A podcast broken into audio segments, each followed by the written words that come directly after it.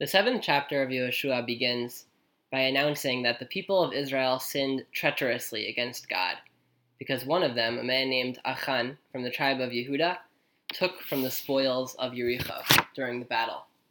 Without knowing about this sin, Yehoshua then dispatched some spies to scout out the next target, the city of the Ai, um, just as he had dispatched spies to scout out Jericho previously. The spies returned reporting that the Ai would be an easy, small target, an, a, non, a non-formidable enemy. Only two or three thousand men would have to go out to fight to conquer the city, and Yehoshua would not need to send everybody. So he took their advice, and he sent out only 3,000 men. They went, and they lost. They ended up fleeing from the people of the Ai for their lives. 36 of them died in battle, and the nation of Israel was now afraid. They had lost terribly in their second encounter uh, in the Promised Land. Yehoshua and the elders reacted to this with sorrow. They, they tore their garments, they put ashes on their heads, and they mourned their losses in battle. Yehoshua demanded to know why God brought them there to begin with. Not only did they lose the battle, but he feared that now the word would spread, and all the other residents, all the other nations of the land would be emboldened to fight these newcomers, and they would join together to oppose them. So God responded to Yehoshua and said, What are you complaining for? The people sinned. They violated the covenant that I made with them, and they took from the spoils of Jericho for themselves. The, uh, the Hebrew word used here in the verse for spoils is the word cherem, which actually means forbidden, because the taking from the spoils in this battle had been explicitly forbidden to the people by God in the last chapter. And here, when God speaks to Yehoshua, he refers to the sitting people themselves as cherem. He tells Yehoshua, these people, the ones who committed this act, are cherem, and Yehoshua must purge them from among the people. God said that until the nation is purified, it will not succeed in battle. The way that the purging would happen would have to be as follows there would be a divinely orchestrated lottery process. Everybody would gather, and the lottery would select the offending tribe. And then, after the tribe was selected, then the offending family line within the tribe. And then, after that, the offending house.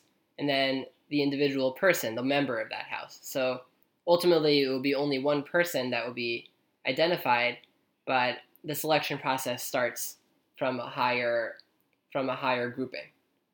And then God t- tells Yehoshua, when the person who committed this sin is identified, he must be burned in a fire with all of his possessions. And Yehoshua follows God's instructions. The divine lottery selects the tribe of Yehuda, and then within that, the family line of Zarchi, within that, the house of Zavdi, and finally, it identifies Achan, as the offending person, the one who brought defeat and humiliation upon the people. Yehoshua addresses Achan and he instructs him to honor God by confessing his sin. So Achan does so. He does so in detail. He explains that during the battle he saw and desired this Babylonian robe, a fine robe, along with 200 silver shekels and a 50 shekel weight bar of gold and he desired these items, and he took them for himself, and he buried them under his tent to hide them. At, after that confession, Yehoshua gathered Achan along with his family, his cattle, the stolen goods, his tent, and all of his possessions, and he takes them to the valley of Achor. The word Achor comes from the Hebrew root for spoiled or ruined, and actually the valley was named for this incident. At the valley of Achor, the people collectively, the nation of Israel, stones Achan and his family to death and burn them and all of their belongings. After that, they build a mound of stones to mark the spot and to commemorate the tragic incident, and the chapter ends by announcing that God's anger subsides. So it's a very troubling chapter. And but it ends with a sort of divine resolution. The sinner has been identified, the reason for the failure and defeat in battle has been determined, and now God's anger has subsided, and going forward, the people have a new understanding of their covenant. So, for one echo, in modern social movements of the story of Achan, let's look back to the tenure of the Lord Protector Oliver Cromwell, who was a controversial 17th century military and political leader of England, Scotland, and Ireland. He called himself the Lord Protector, and he oversaw a temporary disruption of the English monarchy, ruling from 1653 to 1658. Cromwell was a devoutly religious, independent Puritan, and he understood his mission and his nation's history and his legacy in biblical terms. So during his tenure in 1655, he ordered a military expedition, an English military expedition, against the Spanish held island of Hispaniola in the Caribbean. Today, Hispaniola includes the modern countries of Haiti and the Dominican Republic. Cromwell's expedition fails completely and humiliates the English military. After this, Cromwell and many of his contemporaries understood their defeat to be a rebuke from God for some sin that the English people had committed. Cromwell then declared a national fast to, quote, strive to appease God's wrath, that he will remove whatever accursed thing there is amongst us. And I'll add, end quote, I'll add that accursed thing is the King James Bible translation for the word cherem, the, the word for forbidden cherem, the spoils, as that word appears in this chapter of Yeshua. So one of Cromwell's chief rivals and critics, a man named Sir Henry Vane, circulated a treatise in response to this national fast, treatise called A Healing Question Propounded. And in it, he proposed that the accursed thing that Cromwell was referring to was actually the motives of self interest and private gain that inspired Cromwell to seize power in the, in the Civil War. Therefore, Vane suggested, to appease God and for England to be victorious again, it would have to purge Cromwell and his selfishness and return to the previous order. The, this charge was so effective that Cromwell himself was forced to respond publicly. And he essentially acknowledged the comparison to Achan and acknowledged his own sin, his own faults that may have played a role in the punishment in their defeat at Hispaniola. But he suggested that the sin was not his own alone, but it also lay with the whole nation.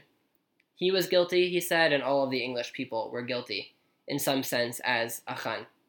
Uh, in this case, and they merited, and they, they're the ones who warranted the punishment. His, his tact here of accepting personal responsibility, but also, but also adding that the people collectively share responsibility may have been a reference to the first verse of this chapter of Yeshua, in which the Pasuk informs us that the people collectively sinned treacherously because one of them, Achan, took from the spoils. So here, the people somehow sinned because Cromwell did what he did. So, for a second echo in modern times for the story of Achan, I'm going to turn to Operation Iraqi Freedom, also known as the Second War in Iraq. This was a recent war initiated by the United States and its allies in 2003 against the regime of Saddam Hussein. So I'm going to focus on a particular moment during this war, and that is in the U.S. House of Representatives on the morning of July 9, 2003. This is two and a half months after the invasion of Iraq. The daily session in the House began with a prayer by the official House chaplain, Father Daniel P. Coughlin.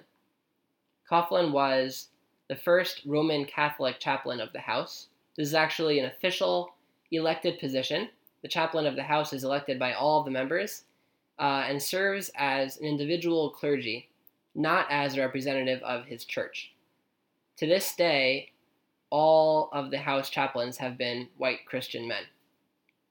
So, as I said, Father Coughlin, the first Catholic chaplain, delivered the prayer on the morning of July 9, 2000, 2003. And this was not just only two and a half months after the invasion, but it was also just three days after a former U.S. diplomat named Joe Wilson published an explosive op ed in the New York Times which disputed the Bush administration's account of Saddam Hussein pursuing nuclear weapons, which had been used as a justification for the war.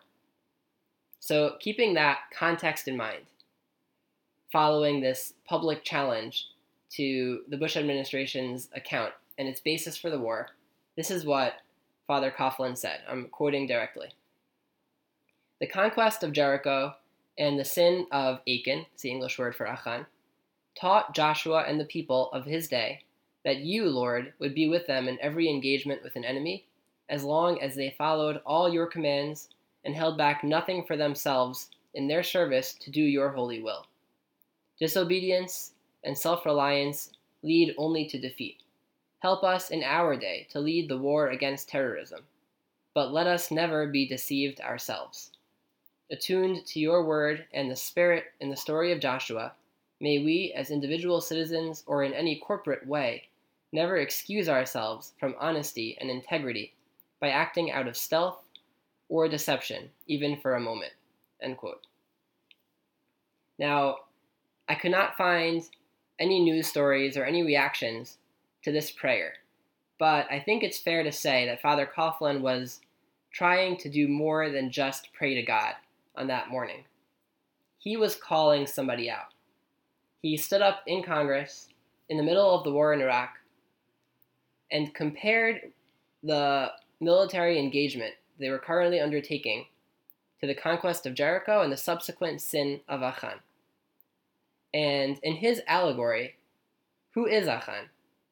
And again, he said, May we, as individual citizens or in any corporate way, never excuse ourselves from honesty and integrity by acting out of stealth or deception.